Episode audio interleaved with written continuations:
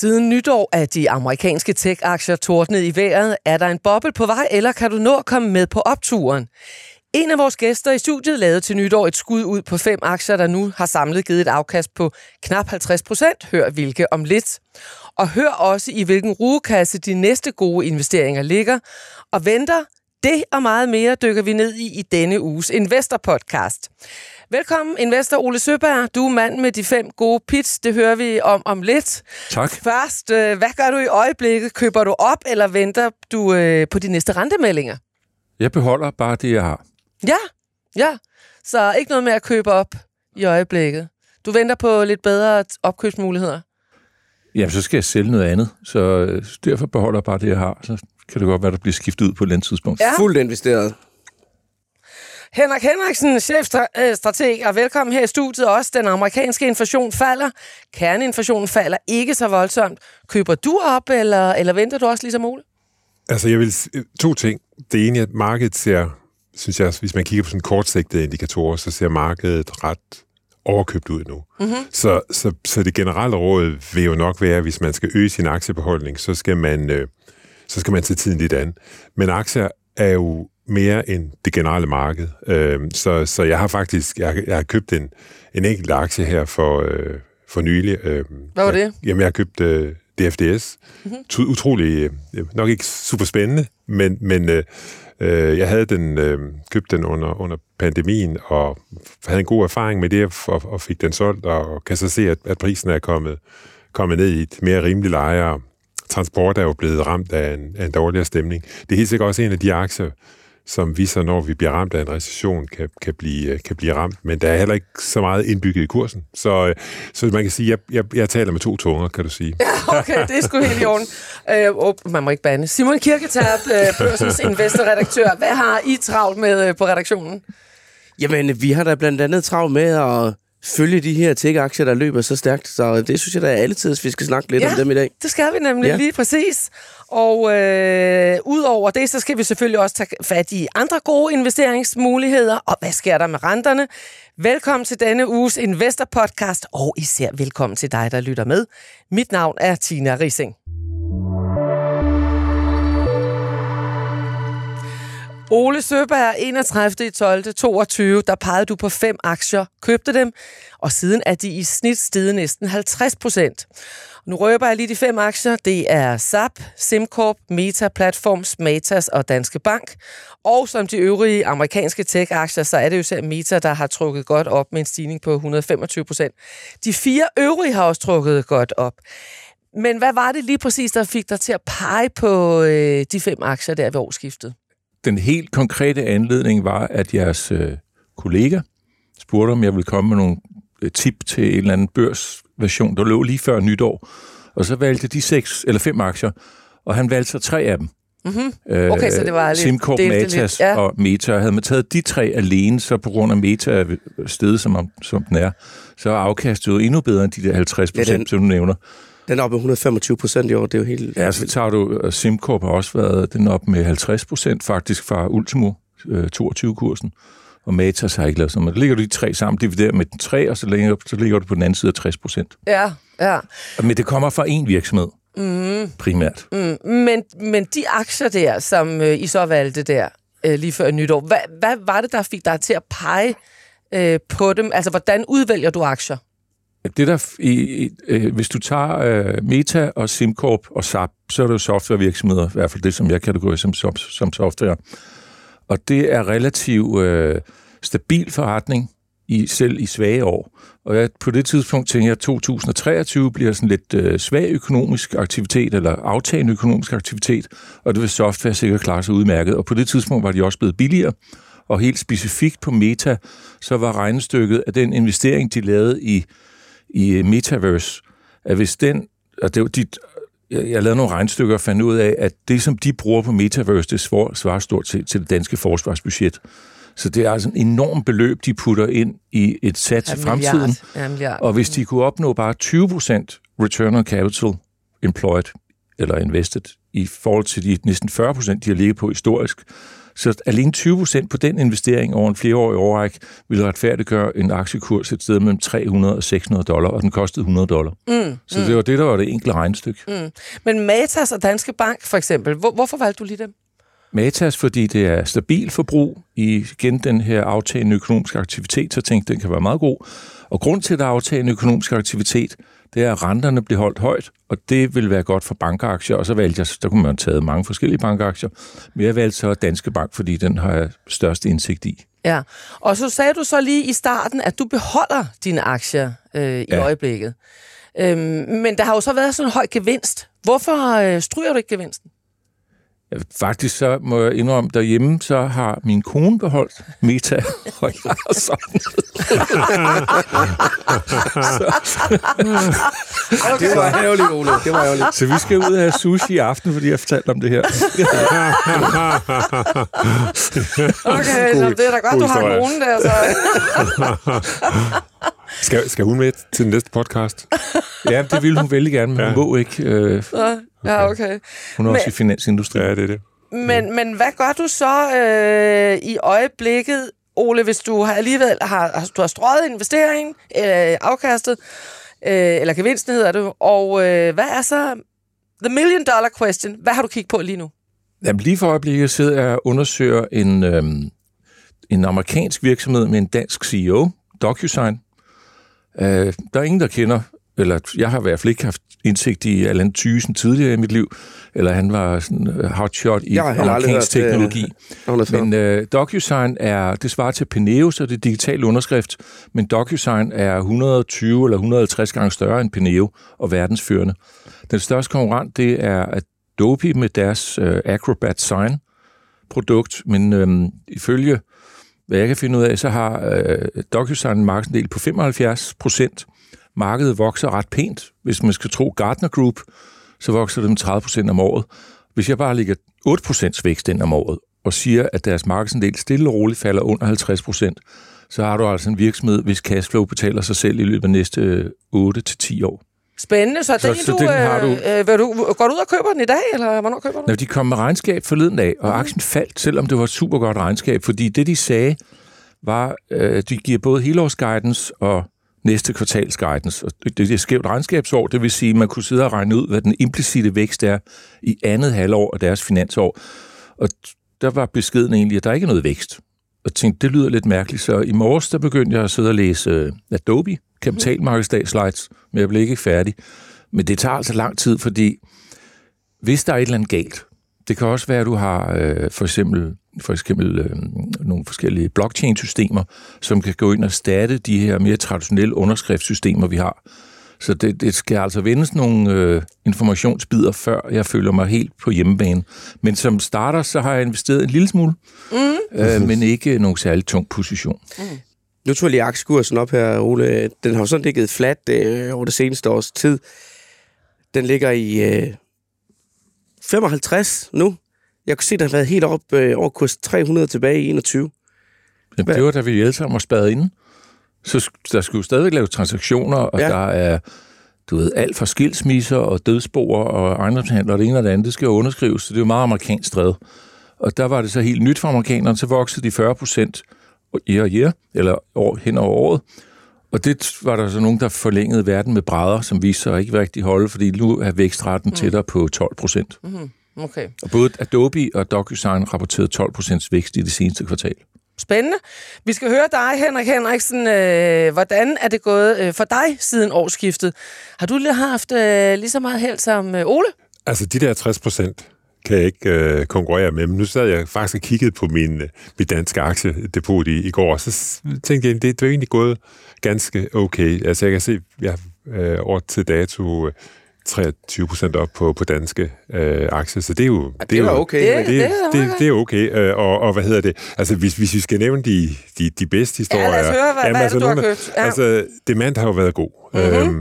Øhm, det, det er nærmest en af de bedste aktier i yeah. 25 i år, og, og det er jo lidt en historie, som Ole taler om der. Det, det, er noget, det er noget langsigtet vækst, noget, der vokser hurtigere end BNP, og som havde fået, altså de, der, der er jo mange ting, der har bremset den der høreapparatindustri, både økonomisk modvind sidste år, og pandemien, folk turde ikke komme ud og få, få taget lavet nye høreapparater. Altså, de, er jo, de er jo en førende spiller inden for en, en industri, som jeg tænker kommer til at vokse. Vi bliver flere ældre, vi bliver socialt isoleret, hvis ikke vi kan høre ordentligt uh, deltage i sociale sammenhænge, og der, der, den teknologiske udvikling er stærk der. Så, så jeg tænker, det, det er en interessant langsigtet investering. Nu er den stedet 50 procent. Ja. Det er måske Ja. så skal man måske, det er måske ikke lige nu, man skal købe flere, men altså, jeg, jeg, er der, jeg er der tænkt, der var, var beholdt. Og så er et, langs, et andet langsigtet spil, jeg har, det er FL Schmidt.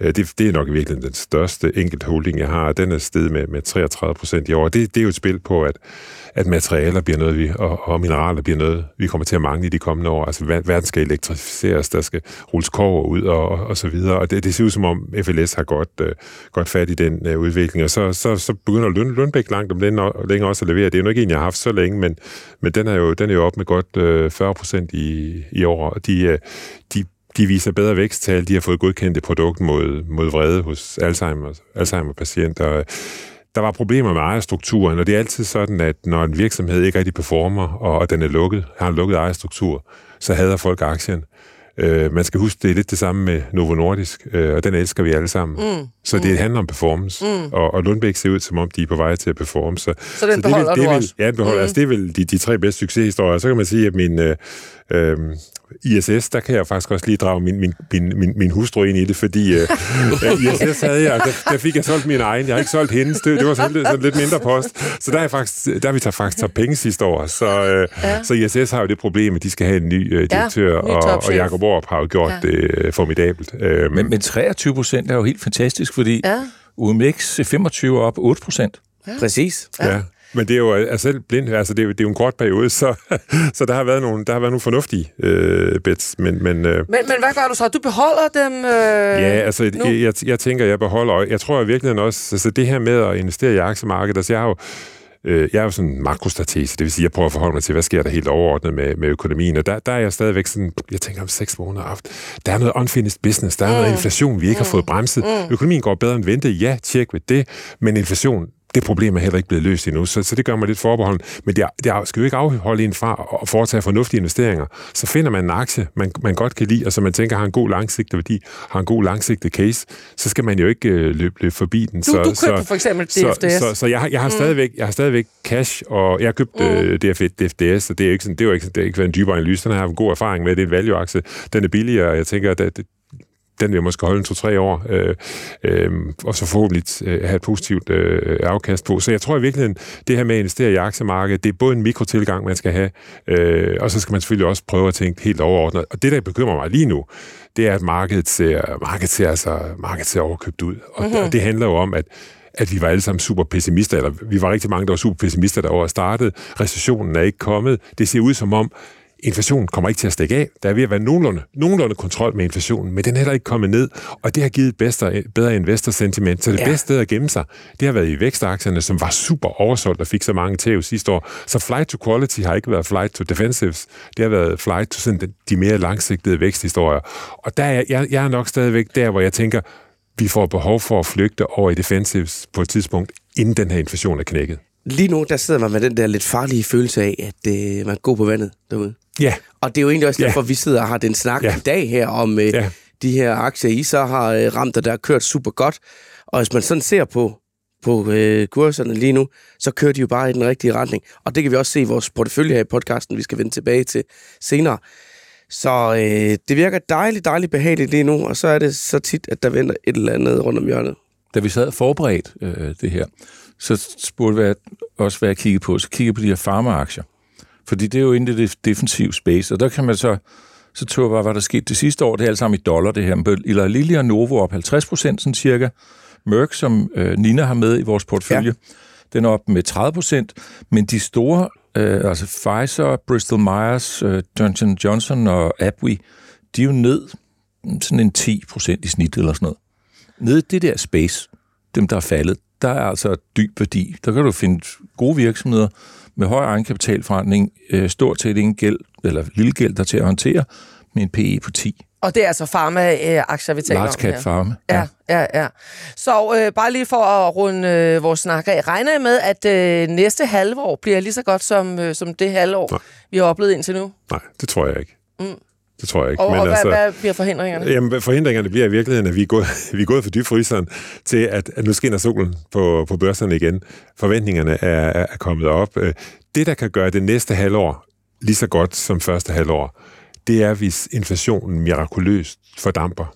Øh, og, og, og det kan jo ske. Og det kan- det kan ske. Det kan jo ske, så, Ja. ja. så, så, så, så det bliver indlysende, at centralbankerne har, har, har, har, har plads til at, til at lempe renterne Øh, igen. for- for det, vil, I- det vil kunne løfte stemningen. For i går, der fik vi jo, altså i går tirsdag, der fik vi de amerikanske inflationstal, som viser et fald, og her i, i aften onsdag, der får vi så en rentemelding øh, fra Fed.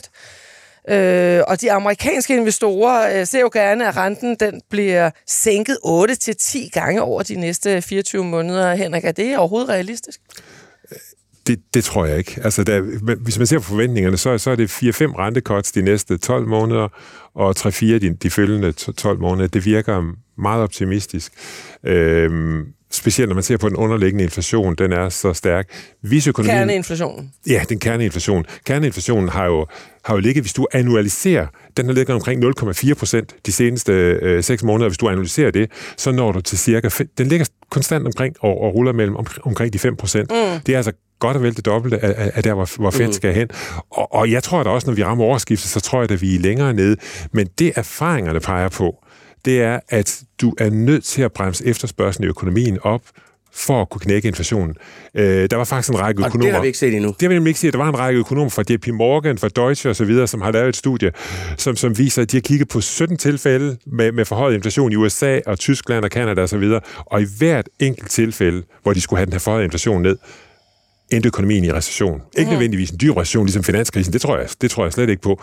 Øh, og, og, og de regnede faktisk et sacrifice ratio ud. De sagde, hvor meget koster det på arbejdsløsheden, når inflationen skal ned med en procent? halvanden procent. Så det vil sige, at hvis vi skal have inflationen ned med 2 procent, så skal det koste 3 procent på arbejdsløsheden. Det tror jeg ikke på. Men bare det koster det halve, halvanden procent på arbejdsløsheden i USA, så, så har vi altså en recession i amerikansk økonomi. Når arbejdsløsheden stiger med en halv procent i løbet af, af 6 måneder, det er typisk det, der signalerer en amerikansk recession. Men hvad tror du, der kommer til at ske her de næste 6 måneder? Altså, jeg, jeg, jeg tror, der bliver behov for at bremse øh, økonomien op.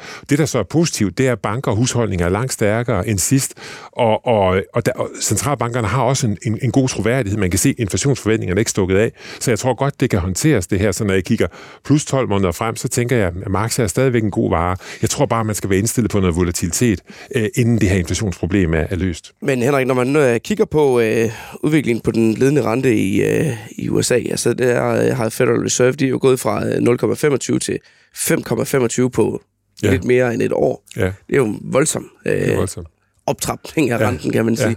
Jeg synes, det du siger, der lyder det jo lidt til, at øh, vi ikke har nået rentetoppen endnu. Jeg tror, jeg tror øh, markedet forventer, at der kommer en renteforholdelse mere. Det er måske ikke helt galt. Jeg tror, at der, hvor markedet er for optimistisk, det er, hvor hurtigt Fed kommer til at, at lempe renterne. Øh, og det, vi skal huske, det er, hvis vi kommer i en recession, og Fed er langsom ved havelån, at den der put-option, som Fed tidligere har, altså den der, det der sikkerhedsnet, de har spændt ud, hvis vi ligesom oplever, at det ikke er der, så bliver stemningen altså en helt anden, end den, vi har på aktiemarkedet nu. Og, og det er det scenarie, som jeg tror har en eller anden form for, for realisme. Det er ikke sikkert, at det sker, men, men øh, i den situation, der, der kan man altså købe aktiekurserne lidt billigere end, end nu. Hvad siger du, Ole, til det? Er du enig i det? Jeg, jeg kigger på, øhm, hvordan pengemængdevæksten mm-hmm. udvikler sig. Det er faktisk ikke noget vækst, det er en kontraktion. Og det er første gang siden, øh, jeg har data til 1960. Det kan du finde ind på nogle lokale centralbanker i USA. Men det jeg fandt så ved at google noget tilbage til 1948, og der er stadigvæk, du, du har ikke set sådan en kontraktion siden øh, efter lige efter 2. verdenskrig. Og normalt så bliver det øh, akkompagneret med et aktiekursfald, og det kan man bare konstatere ikke er sket. Så bliver jeg så nysgerrig, hvad er det egentlig, der driver efterspørgselen på aktier? Og der er øh, opkøb, altså selskabernes køb af egne aktier, det er rekordhøjt.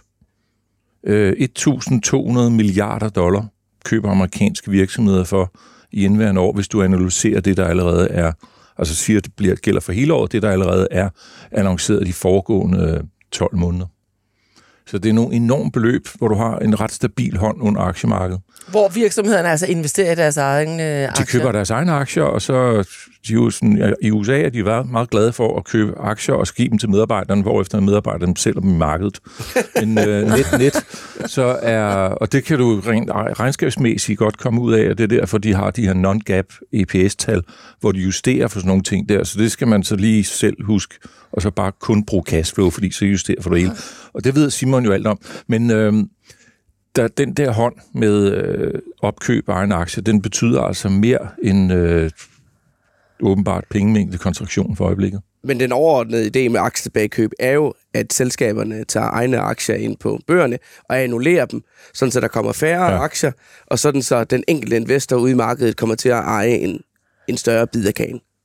Nogle af de aktier, der er især er blevet øh, trukket frem her i, i år, er øh, vækst- og tech-aktier, og det skal vi høre mere om nu.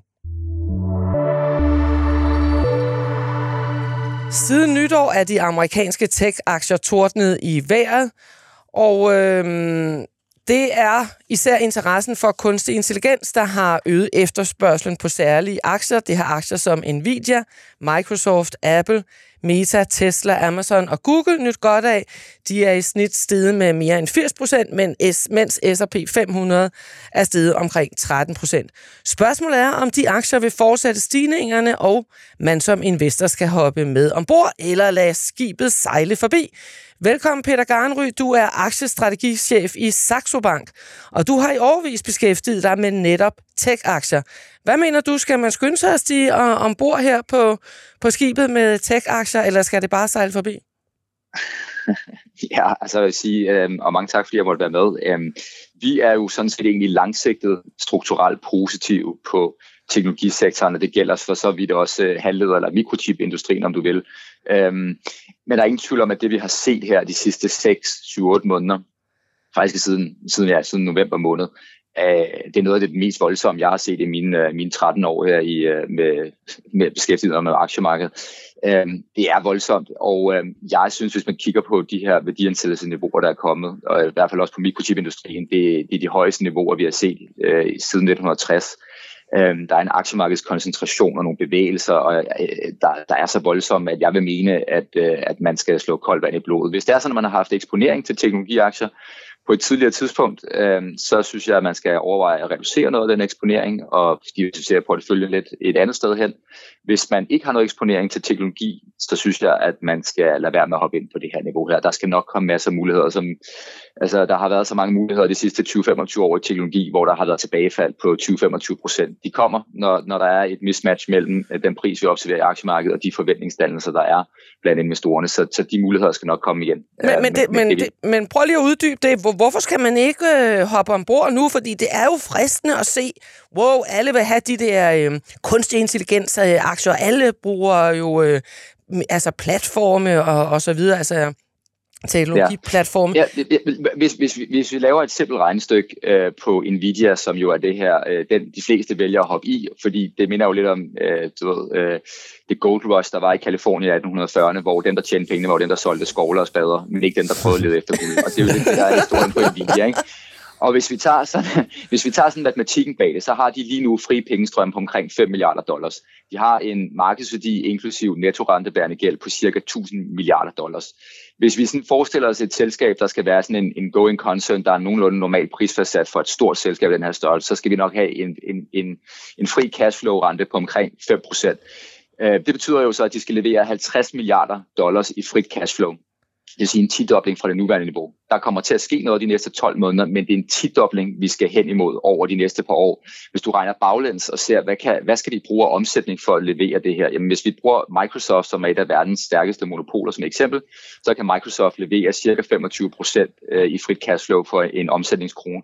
Med andre ord, vi skal gange de 50 milliarder dollars i frit cashflow med en faktor 5. Det vil sige, så kommer vi op på de her 250 milliarder øh, dollars i, øh, i, i, i omsætning, og det er også en tidobling af, hvor vi ligger lige nu. Så det, det, det, det, det jeg prøver at sige, det er, at det er nogle voldsomme forventninger, der er på den pris, du observerer i markedet. Og der skal ikke ret meget til, før den øh, historie ændrer sig, før du får nogle ret massive øh, kurs tilbagefald. Og jeg er helt overbevist om, at der kommer en dag, hvor vi begynder at sætte spørgsmålstegn ved, okay, kommer det her kunstig intelligens til at være så banebrydende og gå så hurtigt, som vi tror?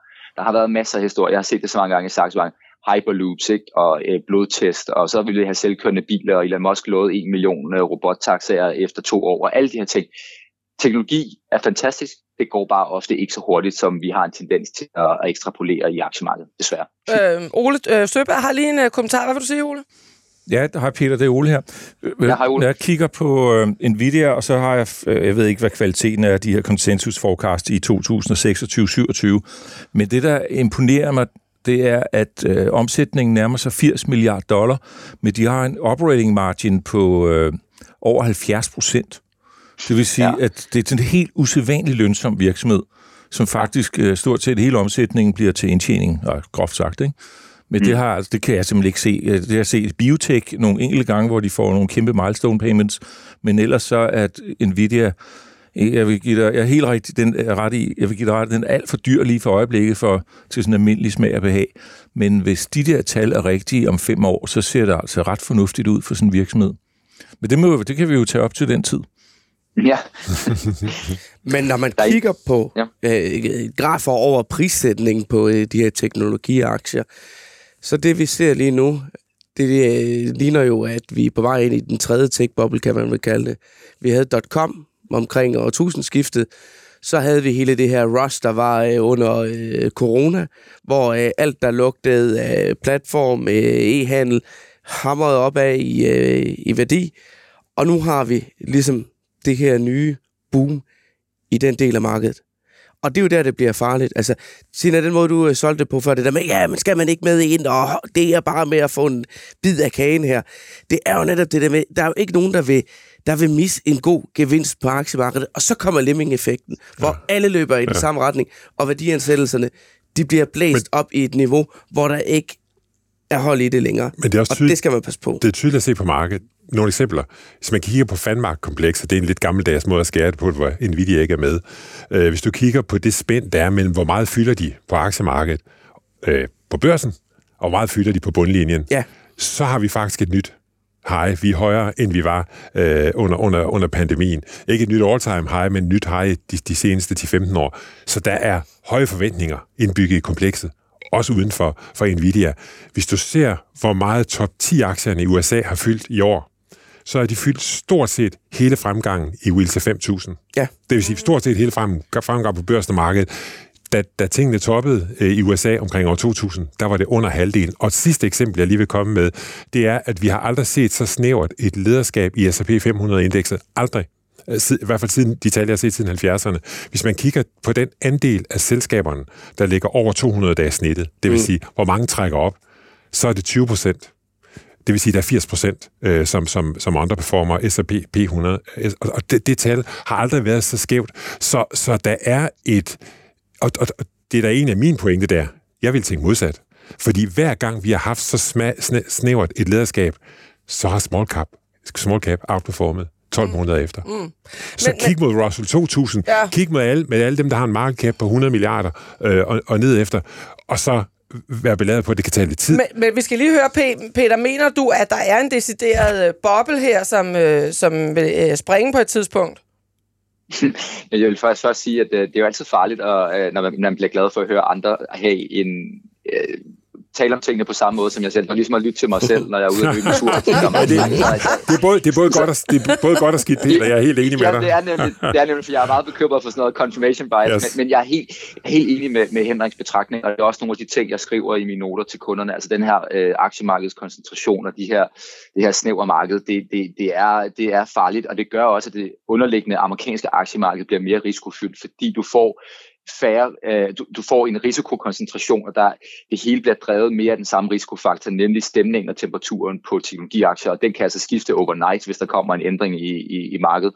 Øhm, det skal man bare være opmærksom på, også hvis du er passiv investor og selvfølgelig har eksponering til amerikanske aktier. Jeg er sådan set egentlig enig med det her med at prøve at kigge i i de mindre, øh, mindre selskaber. Jeg er faktisk også vi kigger også meget mod Europa, altså det europæiske aktiemarked, de europæiske selskaber. Også hvis du kigger på øh, indtjeningsforventningerne til de europæiske selskaber, gør det faktisk bedre end de amerikanske selskaber i øjeblikket, og der er faktisk nogle ret interessante lommer i, øh, i det europæiske aktiemarked. Øhm, så, så der vil jeg også kigge hen. Men ellers er nogle af de mm. her temaer, vi kigger meget på, det er jo øh, den grønne omstilling, øh, der, er, der er grønne metaller, alt inden for elektrificering. Der, er også, der sker også nogle ret spændende ting inden for atomenergi i øjeblikket, uranproduktion og generelt atomteknologi, der skal bruges til opførelse af atomværker.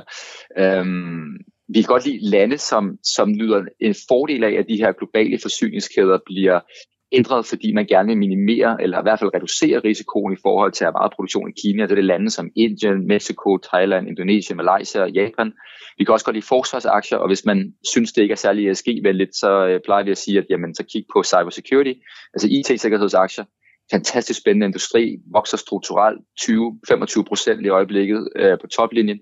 Øh, der kommer til at ske en fantastisk konsolidering af den her branche over de næste 5-10 år, hvilket øh, vil være øh, guf for aktionærer på lang sigt. Øh, vi kan også godt stadig lide, øh, vi kan også godt stadig lide udvalgte selskaber inden for, inden for luksussegmentet. De har en fantastisk lønsomhed, og, og logistik er faktisk også noget, vi, vi rigtig godt kan lide. Mm, Så der mm, har vi jo danske mm. selskaber som Mærsk og DSV i i, mm. i den kurve. Men, mm, men, men, men Peter, hvis man nu sidder derude øh, som, som lytter og tænker, hvorfor, hvorfor skal jeg ikke komme øh, ombord på, øh, på te- øh, teknologiaktierne? Altså, øh, når vi ser de her store stigninger. Er det så netop fordi, at nu, nu er vi der omkring det, at nu, nu sidder... Øh, nu, nu, nu er det kommet så langt, øh, Simon, du var lidt inde på det, den her lemming-effekt.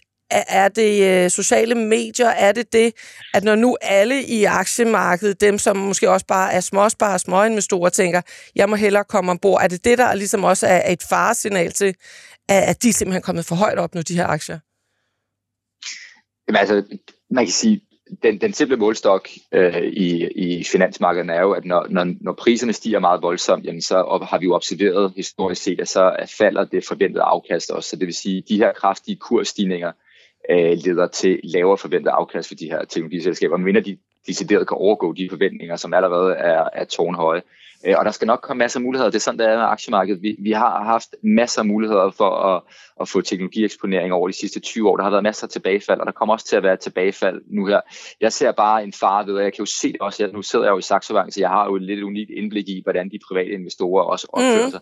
Og det er en mere dominerende faktor i markedet, end det har været. Man skal huske på, i, øh, i, i under.com havde vi mange private investorer, der var med. Der var også meget hype de private investorer forsvandt jo stort set fra markedet, så da vi havde det store crash der i 2008 i forbindelse med finanskrisen, der var private investorer jo en meget lille del af markedet. De var blevet væk, de var simpelthen blevet skræmt, mm. og de kom først tilbage i omkring 2014 og 15 i forbindelse med, at teknologi virkelig begyndte at stikke af igen. Og i dag udgør de en stor faktor, og sociale medier, altså jeg synes jo, det er skræmmende, når jeg kigger øh, rundt omkring på, i mit Twitter-feed og mit LinkedIn-feed. Altså jeg fornemmer en, en feberstemning, som er ganske voldsom og sådan noget, jeg at det minder meget om det, vi så i 2021, måske faktisk i virkeligheden øh, endnu mere forstærket. Så, så det, det, det, er det på AI-aktierne øh, især, du, du ser det? Ja, det er primært der, men det har jo spredt sig som ringe i vandet. Øh, vi, har, vi har jo sådan en temakurve, vi kalder bobleaktier. Det er selskaber, med, med, der, ikke er, øh, der ikke er rentable, øh, selv når man kigger to år ud på, øh, på analytikerforventningerne. Og den kurve øh, er, er stort set været et til et korreleret med halvlederindustrien eller mikrochipindustrien, øh, og begge de to kurve, altså mikrochip og bobleaktier, er op 40 procent i år. Så, så det har spredt sig som ringe i vandet, og det sætter bare gang i nogle, nogle sociale dynamikker, øh, som, som er med til, og det er præcis det, man altid ser i de her bobler der. Mm-hmm. Så jeg synes virkelig, sluk koldt vand i blodet, der skal nok komme masser af muligheder, og jeg er bestemt ikke negativ på teknologi på lang sigt. Det, mm. det skal man selvfølgelig have i porteføljen. Der, der, er en sjov, der er en sjov observation også, Peter, her, fordi vi taler meget om private investorer, det, det er jeg enig med dig i, men vi skal være opmærksom på, hvis, hvis man ikke har haft de her top 10 aktier i USA, som professionel investor, ja. som PM'er, sådan firkantet sagt, så er du altså på den. Mm. Fordi kigger du på de ligevægtede indeks, de har, gjort det, de, har, de har givet plus, men det har været små plusser. Så, så der vil være rigtig mange porteføljeforvaltere, der vil være rigtig mange investeringsansvarlige, som af en eller anden grund har været ude af det her enten fordi de ikke har været nok opmærksom på det, eller vurderet det forkert, som underperformer. Øh, og de underperformer big time. Og, og, og hvis du lever af det her, så er det ikke sjovt at underperforme big time. Så skal du enten, øh, enten have ret, eller så skal du se at få, få, få skiftet retningen på dine investeringer. Så, så den her lemming-effekt, det, vi ser den hos private investorer, men vi, vi ser den helt sikkert også for professionelle investorer, fordi det er deres levebrød. Mm, så mm. så det, det meget snævre lederskab, vi har haft i år, det betyder faktisk, at der vil være utrolig mange investorer, som, ja. som, som underperformer i, i år. Altså, jeg, jeg, så, jeg så nogle tal for det globale aktiemarked, hvor at øh, de her top 10 aktier, de har faktisk drevet to tredjedele af afkastet i år. Og de 10 aktier, det er så... Øh, det er alle sammen, øh, eller ni af dem er det, man kan kalde tech-aktier. Altså det er Nvidia, Meta, øh, Apple, øh, Amazon, Microsoft, øh, Alphabet. Og øh, ellers er det faktisk kun øh, luksusaktien LVMH, der er, øh, der er inde i feltet også. Mm. Så mm. det er virkelig der, afkastet er skabt i år. Det og, må man bare og, sige. og Peter, det du siger, det er luksus, lige præcis øh, segmentet, som I kigger på. I kigger lidt på forsvar øh, og, så, og så videre. Øh, er Ola, det er også noget af det, du kigger på? Forsvar eller luksus? Det er begge dele. Øh, ikke forsvar, men luksus, ja. Ja. Men jeg, jeg, det var nu mere en kommentar. Nu kan lytterne mm. jo ikke se, at jeg sætter fingrene op, men det var det, jeg gjorde. uh, I i uh, S&P 500, det er op med 14 procent i år, og den, der hedder Equal Weight, i samme S&P 500, den er op 4 procent. Tager man den i Europa, uh, Stock 600 er op 9 procent. Equal Weight Europa er op 9 procent. Så det er meget smalt amerikansk forløb, det her og jeg har ikke øh, equal weight øh, MSCI Asia Pacific, men jeg vil gætte på, at det er også nogenlunde ens hen over hele spillepladen, spilpladen, om man så må sige. Så det der er, det er de her øh, 10-15 aktier, som egentlig trækker hele læsset. Og jeg tror faktisk, det begynder at sprede sig. Mm. Jeg kan ikke helt se det nu, men det begynder at sprede sig, fordi vi til næste sommer, så burde inflationen forhåbentligvis være lidt længere nede, på det tidspunkt vil den økonomiske aktivitet begynde at tage en lille smule mere fart, i stedet for at være aftagende, og det er rigtig godt for de små virksomheder. Øh, øh, jeg tror, det er Citibank, der laver den her undersøgelse med, med alle de små virksomheder i USA, altså meget små virksomheder. 75 procent af dem har klargjort sig til en recession. Og det vil sige, at de, er, de har sagt hen til banken, Øh, vi skal lige have en kassekredit, som vi ikke bruger. Øh, de fortæller medarbejderne, at være klar til, at I muligvis bliver fyret, hvis det går rigtig dårligt. Så du har hele økonomien er gjort klar til, at det bliver svært. Mm. Hvis det så, så viser sig, okay, det, nu kommer vi faktisk rundt om hjørnet bedre end ventet, så får du hele bundtrækket op. Øh, og det, det tror jeg vil ske her i løbet af næste års tid, det, hvis den tese her er rigtig. Ja, det, det, altså det, det, det er en vigtig øh, pointe, Ole, fordi det, man faktisk ser i øjeblikket, det er, at det begynder at sprede sig lidt ud. Russell 2000 har faktisk ja. performet rigtig godt den seneste, den seneste måned. Øh, jeg er sådan måske nervøs for... Og Russell det, 2000, skal vi sige, det, det er jo altså er, small og mid-cap-segmentet. Det, det, det, det er aktier fra en markedsværdi på 100 milliarder og, og, og ned efter. Øh, jeg, jeg er nervøs for, at der skal bump på undervejs på 12 måneders sigt, er, er, er jeg enig i, Ole. Men, men det, der også skal ske, hvis man tager det bullish-scenarie, det er jo i virkeligheden, at, at hvis inflationen sådan fordamper lidt, lidt venligere, end, end jeg regner med, øh, så er det positivt tegn, det vi ser i øjeblikket, fordi det betyder, at lederskabet, som har været ekstremt snævert, faktisk godt kan, kan, brede sig, mm. kan brede sig lidt ud. Mm. Det vil ikke være mit hovedscenarie, det gør det allerede nu, men, men det er faktisk det, er det, vi ser tendenser til i markedet lige nu. Det har du, ja. Der har du en pointe. Men er du så enig med Ole i, at de her øh, small- og mid-cap-selskaber, de kan være interessant at kigge på? Jeg, jeg synes, på, på 12 måneders sigt, så var det den vej, øh, jeg vil kigge, fordi også hvis du kigger på Russell 2000, der kan du altså købe aktier til gamle priser. Altså, der kan du... Sådan. Det, det, det, ligger stadigvæk, altså, det ligger stadigvæk mere end 20 procent ned, øh, så der er altså indregnet mere recessionsfrygt i, i det indeks. Kigger, og, kigger og, og, du og også det, på det, Peter? Ja, på de mindre selskaber? Ja. Ja, ja, ja, vi har haft meget fokus også på Russell 2000. Altså, der var jo ingen tvivl om, at Russell 2000 var jo blev jo brugt af en, som proxy af mange af de her store kvantfonde til at spille på, hvis der var et nedbrud i det her øh, gælds, øh, de her gældsdiskussioner, der var i USA. Men da gældsloftet ligesom blev, blev løftet, fordi man fandt en aftale, der kunne du meget tydeligt se, at der var en meget, meget stor øh, rotation, der varede over to dage mellem øh, teknologiaktier og Russell 2000. Der var helt tydeligt, at der blev lukket nogle positioner ned i de her mindre selskaber, fordi, som Ole også rigtig korrekt siger, de små selskaber har bare en større sensitivitet til økonomien, så, så når man ligesom fjerner en usikkerhed for økonomien ved det her øh, gældsloft, så er det klart, så så man bare en reaktion meget hurtigt i, øh, i de her mindre selskaber. Og så skal man jo bare huske på, det er jo også bare sådan en interessant tanke, øh, hvis man, er, hvis man går og filosoferer lidt over aktiemarkedet, man kan sige, opgaven som en meget langsigtet aktieinvestor, det er jo at finde de her selskaber, som kan vokse hurtigere end gennemsnittet. Og det er immer væk matematisk lettere for et mindre selskab at vokse hurtigere end gennemsnittet på lang sigt, end mm. et, der allerede i forvejen er blandt de 20 største selskaber i verden, bare sådan rent matematisk set. Så, så derfor så, det er jo, og det skal man huske på jo, Amazon og alle de her selskaber var jo også meget små for 25 år siden. Og det er jo det, er jo det, der, er, det, er jo det, der er en interessant øvelse, hvis man, hvis man ellers er i stand til at have de lange briller. Det er jo at finde de her lidt mindre selskaber, som har, øh, som har øh, måske to årtiers øh, lækker vækst for, foran sig. Ja, øh, og nu øh, det leder os direkte over i, at nu skal vi høre lidt om øh, vores øh, portefølje. Vi siger tak øh, til dig, Peter Garnry, fordi du var med her i podcasten. Lige måde. Tak. Nu er vi jo kommet til det spændende punkt, hvor vi skal nemlig have en status på vores portefølje, og hvor stort overskuddet det er. Simon? Jamen, det er ikke bare spændende, det er jo dagens højdepunkt. Det er det. Det her. Det er det. Ugens højdepunkt. Porteføljen, den er i all-time high. Igen, igen. Jo. Vi ligger med en øh, porteføljeværdi øh, dags dato på øh, 680.600 kroner. Yes. Så det vil jo ved nem hovedregning sige, at vi har øh, indtil videre tjent godt og vel 80.000 kroner i år. Det var startede dejligt. på de 600.000. Ja. Og vi skulle jo gerne en år ud med et øh, Kæmpe Plus, Ja. sådan så vi øh, har noget at dele ud af til et øh, godt formål. Ja. Så det går faktisk øh, jævnt godt. Um, noget af det, der trækker, apropos den snak, vi har været igennem, det er Netflix, som øh, Nina Movin jo øh, købte ind til porteføljen for øh, nogle uger siden, øh, 3-4 uger siden måske. Den har faktisk øh, genereret over 31 procent siden. Godt, vi fik Så den det med. er rigtig, rigtig Ja. godt momentum i den. Øh, I går steg den øh, knap 3 procent, øh, så vi har øh, faktisk alene på den øh, tjent øh, knap 24.000. Ja. Så det var et, øh, det var et godt kald øh, fra øh, hendes side. Og øh, ellers så øh, ligger GN Store Nord jo øh, stadigvæk lunt i svinget. Den er vi oppe med 41 procent på, og SimCorp, Ole, 41 procent øh, i afkast på den. Der har vi jo det her opkøb, som, det kan vi- øh, som øh, nærmer sig en effektuering øh, Deutsche Börse. Og øh, det gav jo et øh, massivt kurshop i den, da, da det ligesom kom ud, og vi ligger stadigvæk med den. Og det vil jeg egentlig høre dig til i dag. Altså, øh, skal vi til at gøre et eller andet? Fordi den ligger jo bare... Øh, Ja, vi skal under omstændigheder tage stilling til budet her senest den 12. juli. ja. Så øh, der kommer til at ske noget. Altså, jeg synes, nu har vi kylet mange procenter på bordet i dag. Ja. Altså afkastprocenter. Mm, mm. Øh, vi er op 13 procent i porteføljen, så vidt jeg kan se inde på hjemmesiden. Og jeg nævnte før, at markedet MSCI World, inklusiv de her superselskaber i USA, det er op 11,5 procent inklusiv udbytter. Så vi ligger altså faktisk ret godt.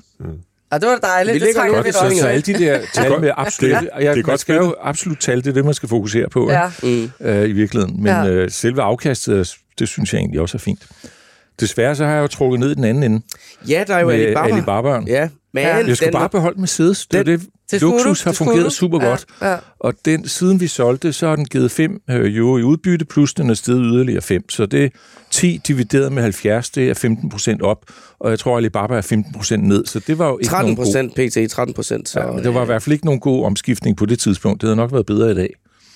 Men jeg For- beholder Alibaba. Ja, hvornår kommer Alibaba? Fordi- Fordi Ja, jeg har faktisk også en snas liggende, og det, det, det har ikke været super Ej, sjovt. at nu satte kineserne ned råd, i går. Men- Der begynder at blive sådan lidt... Øh, øh, der kommer nye regler for, hvordan kinesiske selskaber kan lave aktier tilbagekøb. Men de regler gælder faktisk ikke dem, som er børsnoteret i USA, fandt jeg ud af. Jeg troede ellers, det kunne være noget. Men, øh, men kineserne gør alt, hvad de kan for at sætte lidt mere fart over økonomien. Og i de seneste, det seneste PMI-tal i Kina, efter det er kørt ned, når de åbnede op, så den begynder at vende rundt. Så når vi bevæger os gennem efteråret, så skulle det ikke undre mig, at når vi kommer til Singles Day, så er vi henne i noget, der ligner en ny rekord. Men- Sing- men- Singles men- Day, det er der, men, hvor... men, Mm, men, hvor, hvor øh, singlerne køber ja. op. Mm. Henrik, det lyder som om, du kan bekræfte Ole i, at øh, det er en god aktie, den her. Eller Jamen, hvad? altså nu, altså Ola har helt sikkert været længere nede i den, end, end, end jeg har. Altså jeg, jeg synes jo, det er jo, øh, det er jo på en eller anden måde, så er det jo sådan noget Amazon, Bit, Big Tech, øh, øh, der er ingen, der vil have det. Øh, og og det, det, det er der jo helt sikkert flere, flere grunde til. Blandt andet, at det, øh, det er kinesisk, og efter det, der skete øh, i Uk- Ukraine, så er Kina blevet non-investable. Øh, Jeg tænker, på et tidspunkt bliver investeringscasen så god, at, at aktien begynder at performe. Om ikke andet, så kan der være nogle kinesiske investorer, som, som kaster sig over og, og, og, og trækker, trækker andre med ind.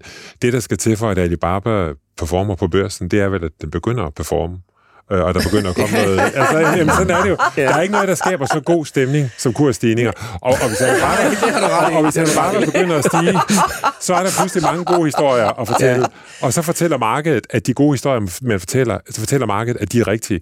Så, så, Men er problemet ikke, at det er lidt bad standing, uh, Kina jo, i øjeblikket? Jo, jo, du er fuldstændig... Så, så hvem, hvem, super hvem godt udtryk. skulle, øh, Bad hvem skulle øh, skubbe øh, den gode stemning i gang? Ja, det, det skal dem, der bor i Asien. Du skal Ja. ja. huske på, Ja. at den største Ja. ja. gruppe af arbejdsomme individer på den her planet, de bor i Asien. 4 milliarder af dem. Vi andre er en minoritet, og de er altså ret gode til at spare op i Kina. Så det kommer på et eller andet tidspunkt. Men hvornår det kommer, Ja, hvornår kommer det? og kineserne, du, du har nemlig helt ret, Henrik, når, de først, når der først går momentum, hvis vi tager det øh, CSE-indekset ude i Kina, så når der først går momentum i det, og så kigger man på, der er børsnoterede børsmalere i Kina, de, de har jo en faktor 3, når du kører op over. Altså, så går kineserne helt amok. Hvis markedet stiger 20%, så stiger børsmælderne 60%. Så det er børsmælderne, man skal sidde og holde lidt øje med. Jeg tror, man skal absolut ikke investere i dem, fordi det er vist ikke for, mm. for helt almindelige investorer. nu er det Og så jo, ser øh, det, det ser jo faktisk ud som om, at kineserne er ved at forberede sådan en, en stimulanspakke. De sænkede renten med, med 0,1 procent i den her uge. Alle andre steder i sidste uge, der hævede både Kanada og Australien renten lidt, lidt overraskende. Så, så Kina er jo faktisk der, hvor de stimulerede ikke særlig meget under, under pandemien. Og det er et af deres problemer. Amerikanerne har masser af cash. Altså, pengemængdevæksten er negativ, men amerikanerne er loaded med cash. Og det vil sige, at de har masser af penge at spille på Men det børsen er ikke sikkert, Men vil den situation på- øh, genfinder du ikke. Men nu Alibaba her, den kom jo på børsen i 2014. Og jeg kan huske dengang, der var en enorm hype. Det var jo vist nok den største notering nogensinde på det tidspunkt. Eller noget ja, den Jeg kan faktisk huske, du talte med en af mine daværende kolleger. Øh, vi var i Asien på, på det tidspunkt, og Ja. der lavede du et interview med en af mine kolleger. Ja, det var Jesper Langmark, ja. Ja, øh, så, så der, var, der, var, der var fokus. Øh, Ja. Ja. Og den hamrede op øh, på en af de første, handels, øh, de første handelsdage omkring øh, kurs øh, øh, nogen og 80. Og ved hvad? Det er stadigvæk der, den Ja. ligger i dag. Det er det. Øhm, næsten 10 år senere. Og den, den har så været op og toppe i øh, over kurs 300. Øh, dengang alt det øh, jo gik i himlen under øh, corona, hvad der lugtede af, af, af, af tech og e-handel. Og så tog den ellers en massiv nedtur ned ind i starten af 2022, og så er den sådan ligget i det der leje der. Sådan. Men altså, jeg vil godt lige spørge, har vi jo råd til at sidde og vente på den der ketchup-effekt? Øh, fordi vi, det penge her skal gå til et godt formål. Vi, vi kan ikke sidde og vente på, at nu kommer der gang i den gode vi børsstemning sad, ude i vi sad Kina. også og ventede på SimCorp, og den her øh, overtagelsessituation, det kunne man ligesom ikke vide noget som helst om, hvornår det skete, vel?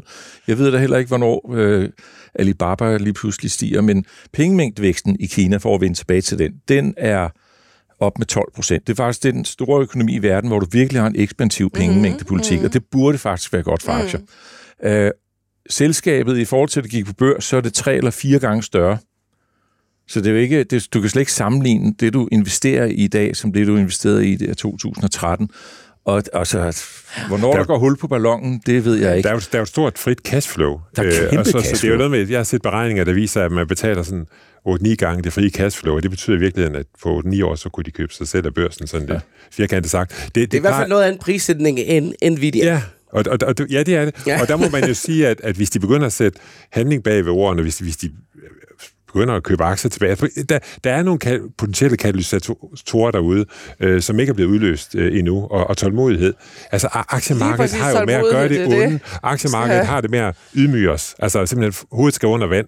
Øh, og nogle gange, så skal man give op, og andre gange, så skal man holde ved. Altså, det, er- det er i hvert fald en af de aktier. Men I lyder ikke som to, der har givet op på den aktie Nej, her i hvert fald. Nej, nej. Og man skal huske, investors største fjende, Ja. det er utålmodighed. Ja. Ja. Tål, hvis man bare er tålmodig, så sådan, klarer det som regel faktisk godt. Med, vel at mærke, hvis man vælger nogle virksomheder, som er fornuftige. Nå, men så Jeg skulle lige til at sige, hvis man vælger en virksomhed, der går ned ad bakker, og man er tålmodig, så kan det så til gengæld være det Ja, aller, det skal aller være en fornuftig virksomhed. Du inve- altså en aktie er et eller andet, der findes hen på børsen. Det, du investerer i, er jo selve virksomheden, og det er jo den, man skal undersøge først. Og så når du har undersøgt og forstået den, så kan du overveje, at det er noget, man vil investere i. Det hænger jo lidt sammen. Man gør det jo ikke sådan en portion ad gangen, vel? men altså, det er det fundamentale, som trækker. Lad os høre med de andre aktier. Jamen, øh, så er der Danske Bank. Øh, den øh, har jo kørt rigtig godt øh, siden kapitalmarkedsdagen. Øh, I Danske Bank, hvor de lancerede de her nye mål, øh, så der har vi lavet 10% på. Øh, så er det ISS, den hænger jo lidt i bremsen, den har vi talt om tidligere. Øh, Biogaia, også øh, kørt udmærket i år. Øh, plus 15 procent på den. Så har vi Merck, som vi også har været inde omkring i dag. Øh, det har også været en af de bedre. Og så øh, nede i bunden, der ligger øh, International Petroleum Corporation med et øh, samlet tab på 15 procent. Og så har vi fået ryddet lidt op helt ned i bunden, fordi vi havde den her store Enso-aktie liggende, som Josefine Setti, hun øh, valgte til porteføljen, da hun var en del af det faste hold her i podcasten sidste år. Og vi har sådan holdt lidt fast i den, fordi vi håbede, at øh, der ville komme et rebound, men øh, den steg så lige en 3-4 procent øh, på, øh, øh her på øh, handelsdag i, i, i sidste uge. Og så tænkte jeg altså, nu laver vi lige en øh, sommerrengøring her og får den ud. Så vi har faktisk øh, lige knap 36.000 kroner i kontanter. Ja, liggende, som, øh, Men vi, vi, har kun øh, 10 selskaber. vi har kun 10 selskaber, så porteføljen er, er ganske smal. så vi har råd til at købe op. Så øh, det kan vi jo gå øh, lidt rundt om den varme grød her indtil næste uge og overveje, hvad vi skal, Ja. skal gøre med dem. Men top 10 er jo et magisk tal. Altså, man har jo bare skulle have haft top 10 i år. Så Ja. har man været på den grønne gren. Så hold Det- da fast i det. Vi Jamen, så, Simon går meget op i det, der hedder spredning og redning. ja, Ja, det er nok heller ikke helt forkert på lang sigt. det lyder Så- lidt øh, jysk, Simon, men, men øh, jo jo, men øh, nu er vi jo begge to fra Jylland, Ja. ja. så vi, øh, det, det Det- godt det lide. må vi Henrik, sige. nu har du ikke været med til at købe op, øh, men nu er der lidt cash. Hvad hvis det var dig? Hvad, hvad vil du så købe? Og altså, nu må, nu må strategen tage over og sige, øh, jeg vil måske lige klappe hesten. Og, og jeg kunne måske godt finde på at søge lidt det segment, som Ole taler om. De der kæmpe farmaselskaber, som ingen gider købe i øjeblikket, fordi øh, markedet er ikke presset nok. Markedet vil stadigvæk have vækst, markedet vil stadigvæk have gode historier osv. Øhm, og jeg tænker jo, altså vi skal altså, økonomien skal ned i kadence, for at vi kan bekæmpe inflationen. Og så kan der være nogle af de farmaselskaber, som Ole sidder og kigger på, som kunne være, som kunne være sjove. Ja. Altså, Eli Lilly og Novo, de, de ligger jo i den gode kategori. De ligger jo sammen med Big Tech, mm. øh, fordi de har haft nogle væksthistorier. Altså, Lundbæk er jo et meget godt eksempel på en farmaaktie, som har, været, øh, som har haft hovedet øh, under vand, og hvor pludselig begynder der at komme et, et positivt nyhedsflow, så, så måske en af dem. Tak for øh, indsparket, Henrik. Ja. Ja. Og til jer, der lytter med derude, hvis I vil se porteføljen i sin sammenhæng, så ligger vi jo som sædvanligt et link ind i podcast-teksten til porteføljen. Og så skal vi til at slutte Investor-podcasten for denne omgang. Hvis du har ris, ros eller bare en rigtig god idé, så send det til investor I studiet i dag Ole Søberg, chefstrateg Henrik Henriksen, investorredaktør Simon Kirketær, Peter Emil Witt stod for teknikken. Mit navn er Tina Rising. Tak fordi du lyttede med.